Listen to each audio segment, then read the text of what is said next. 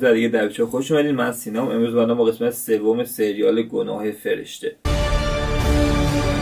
گناه فرشته همه جا یکی نیست. خب سه قسمت گناه فرشته رو دیدیم تا الان و هر قسمتی که داره پیش میره زده افتای سریال داره شدیدتر میشه. از دیالوگای بیمعنی تا بازیگری های عجیب غریب تا دکور و تا تدوین سرسام آور بعد. نه قسمت یک و دو هم بررسی کردم که لینک قسمت یک و دو میاد بالا. یه پلیلیست هم راجبش ساختیم که کل حرفایی که راجع گناه فرشته زدیم می‌زنیم توش. می‌ذاریم اونجا تو اون پلیلیست که با هم یکی باشه و راحت پیداش کنین. و یه ویدیو هم داریم که توی چند تا چند روز دیگه میاد بیرون که تریلر سریال گناه فرشته رو بررسی کردیم که اونم ویدیو جالبیه. حتما اونم ببینین که تو تریلرش حرفای زده شده یه ذره اونجا داستان اسپویلی تره به خاطر اینکه خب تریلر تریلر فاجعه حالا حتما تو ویدیو تریلر راجعش بیشتر حرف می‌زنیم. خب این قسمت هم دوباره با یه جمله شروع شد این بار داسکایوفسکی که من انتقامجو و کینه نیستم اما حافظم در مورد جراحت و تحقیرها با وجود بزرگواریم بسیار قوی است. خب انتقامجو و کینه ای بعد از تحقیر یه ذره و بعد کاتش رو نوید کوچولو. این سطحی بودن انقدر زیادی اشتباس دیگه. زیادی رو بازی کردنه و ذره خسته کننده است. چون ما نوید رو می‌بینیم که عقدش با پدرش و درگیش با پدرش اونقدر عاشق مادرش بودن و اذیت شدن از اینکه اینقدر به مادرش خیانت می‌کنه امیر. حالا درگیریاش و اینا اینقدر موتیویشن به ما بدی که یه پسر قاتل پدرش باشه یه ذره اعصاب خورد کنه دیگه یه ذره زیادی سریال سوال و جوابایی که مطرح می‌کنه سریع حل میشن سریع پیش میرن. یه چیز عجب غریبی پیش میاد که اصلا منطقی نیست. نمی‌دونم مشکلش با متین دفتری که وکیل پدرشه. کل ماجراش اصلا با محتاب منطقی نیست هنوز که آیا عاشق محتاب بوده نبوده هست الان. هدفش از رابطهش با محتاب چیه؟ که چرا انقدر دنبال وکیل اقتصادی میگشت؟ الان زده باباشو کشته چون محتاب. وکیل جنایی یه تئوری خیلی مریض که نمی‌دونم بهش نمیاد انقدر عاشق محتاب باشه. و اصلا داستانای عجب غریب بازی متوسط امیر آقای متوسطی که میگم قابل پیش بینی امیر آقایی شاید بگم بهتر باشه. که یه ذره عجیب غریبه دیگه انقدر بازی این شکلی دیدن ازش. و خیلی از اون سکانس آخر خوششون میاد که سکانس مقابله حامد و نویده من واقعا اصلا اون سکانس حضورش تو این قسمت رو درک نمی کنم خیلی بیمنطق خیلی بی مقدمه یه سکانس نسبتا مهم دیدیم و هیچی هم توش در نیمد یعنی یه جمله حالا شاه گفت که باز اگه شاید این اندینگ قسمت دو بود یه ذره قشنگتر بود که بعد میومدیم وارد داستان نوید می‌شدیم که از مرگی بابا راحت شدی یا ناراحت؟ ما بالاخره نفهمیدیم. تو از کشته شدنش راحت شدی یا ناراحت؟ که یه ذره این جمله باز جای کار داشت. ولی وقتی انقدر راجع به درگیری پدر پسر دیدیم دیگه اون جذابیت رو نداره دیگه اون کارکرد رو نداره. که باز به میگم اون تدوین. حالا باز دوباره تدوین بیشتر حرف می‌زنیم. یه مسئله دیگه هم بود که فرشته خیلی بیگناه هم به نظر نمیاد تو این ماجراها. چون دیدیم که اینقدر تحقیر میشه توسط امیر عشیری. یه جا شنیدیم که با فروزان خیلی دعوا داشته که حالا یه ذره اون نقص شده جورایی. و بعد به حامد گفت همه چی اونجا خوب بوده. ولی ما این دعوا رو داریم می‌بینیم. و مهتاب هم دیده این دعوا آزار و اذیتی چیزی هیچ وقت اتفاق افتاد؟ نه هیچی. هیچ وقت اصلا هیچ جای این خونه آقا راحت نبودم. از این غلط ها بکنی خودت دیگه این طرف ها پیدات نمیشه. آدم نباشی میفرستم تو همون دخم کوره که بودی. آیا همه اینو به خاطر این بوده که می‌خواستن محتاب و یه محتاب و دعوت کرده نوید که ببینه این دعوا رو که وقتی اونقدر صورت گرفت باور کنه. انقدر بزرگ سطحی.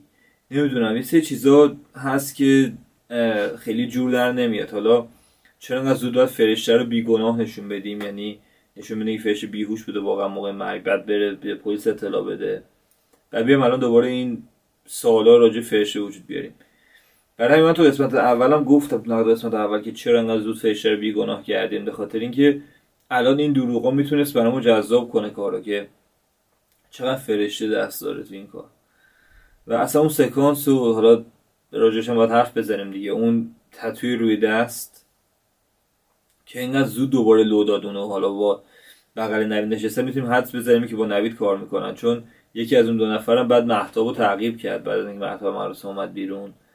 یه کوچی میشه حدس که با نوید کار می‌کنن.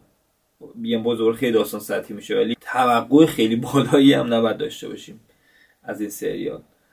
و یه ذره میگم این چیزاش عجیب غریبه دیگه. یه ذره چرا قاتل زود معلوم شد؟ چرا بیگناهی فرشته زود معلوم شد؟ چرا همین تو روز اعدام؟ ساعت چه روز تا روز اعدام؟ آیا قرار اعدام شه؟ یا صرفا جهت استرس دادن به که مثلا بدونیم داریم نزدیک میشه اون ماجرا؟ و چرا یادم بیگناه داره اعدام میشه؟ یا نه؟ مثلا اون روز موعودیه که یه اتفاق قرار بیفته. نوید مرتب فروزان رو خنگ خطاب می‌کنه. اینکه حالا این خنگ فروزان ماجراش چیه و چرا انقدر این حرف می‌زنه؟ و ببینیم چه جوریه ماجرا. می‌دونیم که فروزان خیلی خوشش نمیشه. فروزان مسلما یکی از معشوقای امیر بوده که زمانی که مادرش زنده بوده هنوز با امیر ارتباط داشته این از کجا می‌دونیم؟ به خاطر اینکه مشفق که وکیل پرونده پروانه بوده. و دنبال قاتل پروانه که حالا اومده با اشی هم صحبت کرده یه سری ارتباطات و فروزان داشته. حالا این ارتباطات لزوما از طریق این بوده که می‌دونسته این دو با هم رابطه دارن یا حالا سر اینی که با عنایت کار می‌کردن جفتشون قبلا این آشنایی داشتن و ببینیم. ولی به نظر جوی که بوش میاد اینی که اون فروزان جز کسایی بوده که معشوقه امیر بوده اون موقع که ازدواج کرد موقع هنوز زن داشته. و چیزی هم که فهمیدیم که 6 سال بعد از مرگ پروانه تقریبا مادر نوید مرده حالا به قتل رسیده. که نوید گفت می‌دونه قاتلش کیه که هم باز نکته جالبیه. یه چیز دیگه هم که تو این قسمت خیلی بود به چشم خیلی گنده به نظر می رسید این بود که اون کینه نوید و عنایت از امیر اشیری و اون هیته ذره به نظر به هم دیگه یکسان میاد هدفشون که ممکن این دو نفر با هم نقشه این داستان رو ریخته باشن. اینو باز از کجا میگم؟ از اینکه محتاب هم جز این بازی قرار گرفته توی این بازی قرار گرفته. یه جوری که ما شنیدیم دیالوگ امیر رو که می‌گفت می‌تونیم محتاب قاطی این بازی کنیم. و از یه بار فکر امیر نوید رو داره مجبور می‌کنه که بیاد و این داستان شروع کنه. ولی خب از یه برم عنایت هی اجازه این ماجرا رو می‌داد. واسه همین می‌تونیم یه جوری بگیم که نوید و عنایت با هم دیگه دستشون توی یه کاسه و یه هدف داشتن. ولی خب بازم یه ذره زیادی تئوری عجیب غریبی میشه. یه چیز دیگه هم که نوید راجع به امیر گفت که چند تهدید شده. مثلا بعض مگه اون یکی زل این مثلثه که حالا جوزانی بود. فکر کنم اسمش جوجانی جورجانی هم چیزی بود اسمش. سر قضیه اون یه ذره اون تهدید می‌شده بعدش و احتمال می‌داده که بمیره. یکی دیگه از چیزایی که تو اون قسمت دیدیم هم یه پوستر دمسی فالکون بود که یکی از فیلم های همفری بوگاته که باز دوباره مثل همون پوستر چایناتان داستان کارگاه خصوصیه که در یه ماجرای قتل و اینا میشه. با این بود که اینجا همکارش کشته میشه. از جایی که همکارش کشته میشه میره سراغ یه سه اتفاقای شدیدتر که تو هم سه تا دزدن. در یه سه دوز سه آدم عجیب دوز میشه و یه دروغگوی خوشگل به قول خلاصه داستانش که باز اینجا عنایت و امیر و اون جورجانی سه تا دزده می‌تونن باشن. کارگاه حالا می‌تونه حامد باشه. دروغگوی خوشگل رو نمی‌دونیم هنوز که می‌تونه فروزان باشه می‌تونه فرشته باشه. و بعد از مرگ همکارش یه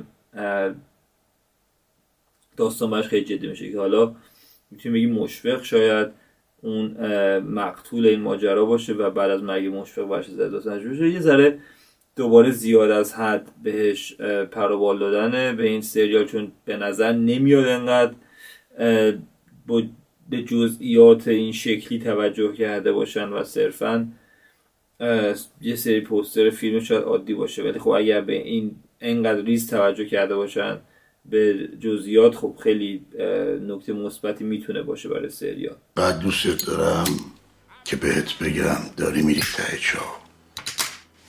و باز اینقدر دوستت دارم که بگم تا ته همون چابات یه جمله دیگه هم که حالا از فرشه شنیدیم که تا یادم نرفته بگم اینی که من خیالم راحت که به حامد گفت من خیالم راحته. نگران نیستم. ما بعد از این اصولا حس اینو بگیریم که به حامد اعتماد داری یعنی از الان که شما وکیل من شدی با اینکه وکیلم الان داره میگه اینا با حامد تهرانی مشکل دارن. الان اگه اون خانواده می‌خواست رضایتم بده به خاطر ورود حامد رضایت نمیده. حامد تو چشه فلان یه دنبال شوافه تو دادگاه خیلی شاید به نفت نباشه و این حرفا اگه حامد تهرانی قبول کنی. فرشی گفت من خیالم راحته. باید ما اون حس ازش بگیریم. و چه حسی از این جمله می‌گیریم؟ اینی که فرشته می‌دونه این بازیه و دستش با بقیه توی کاسه و حس خیانته. به خاطر این ما می‌دونیم فرشته بیگناهه. می‌دونیم فرشته دروغ گفته. خود به خود این جمله جایی که بیایم به حامد اعتماد کنیم نتیجه اینو می‌گیریم که فرشته دستش با توی کاسه این داستان داستان خیانت. خب این اشتباس دیگه. اینجوری نب... این منظور سریال یا منظورش اشتباه گفته یا بلد نبوده منظورش بگه؟ چون به نظرم هدف از این سکانس اون بوده که ما اعتماد به حامد رو درک کنیم و حامد رو بره بالا. ولی خب این برعکس کار کرده. باز دوباره برمیگردیم به تدوینش دیگه. چون تدوین سریال انقدر عقب جلوی اضافه داره انقدر بالا پایین علکی داره انقدر گیجه که اعصاب خودکن شده. حالا این تدوین خب مسلما زیر نظر کارگردان و زیر نظر همین داستان ها بوده و این همچنین خیلی هم به داستان به ماجرا کمک نمی‌کنه. ولی خب عمق داستان انقدر کمه که مجبور شدم با تدوین زای شاخ و برگ بدم بهش. یه کار دیگه هم که می‌کنه که خیلی من اعصابم خود بکنه این کی فریم کردن روی رنگه. که یهو شروع می‌کنه رنگ کم شدن. یعنی تو آردیس دو نقطه اوج سکانس نقطه که داری با سکانس هم ارتباط می‌گیری با تغییر رنگ می‌دونی که الان سکانس داره تمام بشه. و دنبال نتیجه گیری می‌گیری و این نتیجه نمی‌گیری و با یه جمله خیلی حالا چیز سری رنگ عوض شد و تمام شد و رفت. یه ذره مبتدیانه بده. هیچ تقلید هم از هیچ فیلم و هیچ چیزی هم نیست. یه چیز مبتدیه یه چیز خیلی معمولی و یه چیز متاسفانه ضعیفه.